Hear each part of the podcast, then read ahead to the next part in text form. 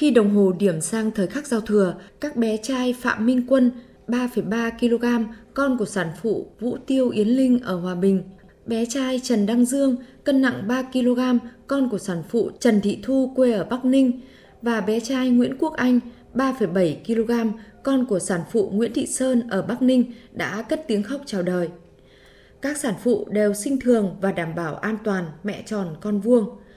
Với chị Vũ Tiêu Yến Linh, đây là thời khắc thật khó quên khi sinh con đầu lòng.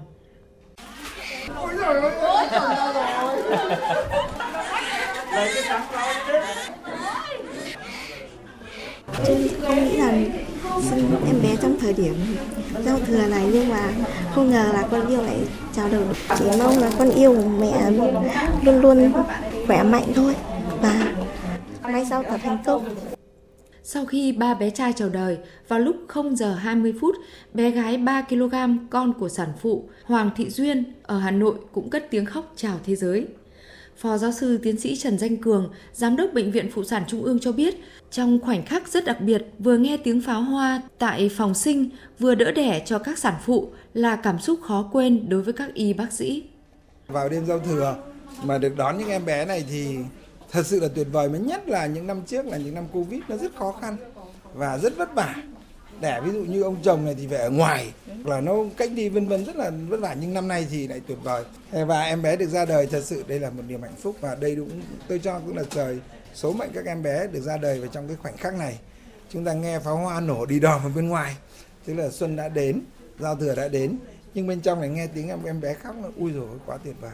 Và đây là chúc mừng các em ấy, các cháu, chúc mừng cả bố mẹ, chúc mừng cho cả thế giới chúng mình một năm mới an lạc.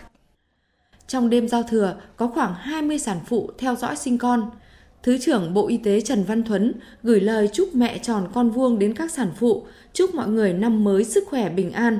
Thứ trưởng giao nhiệm vụ cho Bệnh viện Phụ sản Trung ương cần tăng cường hơn nữa giáo dục sức khỏe, cung cấp thông tin chăm sóc sức khỏe sinh sản, chăm sóc em bé sau sinh, đồng thời tiếp tục đào tạo chuyển giao các kỹ thuật chuyên sâu cho tuyến dưới. Tết năm nay, Bệnh viện Phụ sản Trung ương có gần hai trăm bệnh nhân, một trăm lẻ sáu y bác sĩ trực trong ngày ba mươi và mùng một Tết. Từ ngày mùng hai Tết, tức là ngày hai mươi ba tháng một năm hai nghìn không trăm hai mươi ba, bệnh viện khám bệnh trở lại bình thường. Mỗi năm có khoảng hai mươi nghìn em bé chào đời khỏe mạnh tại Bệnh viện Phụ sản Trung ương.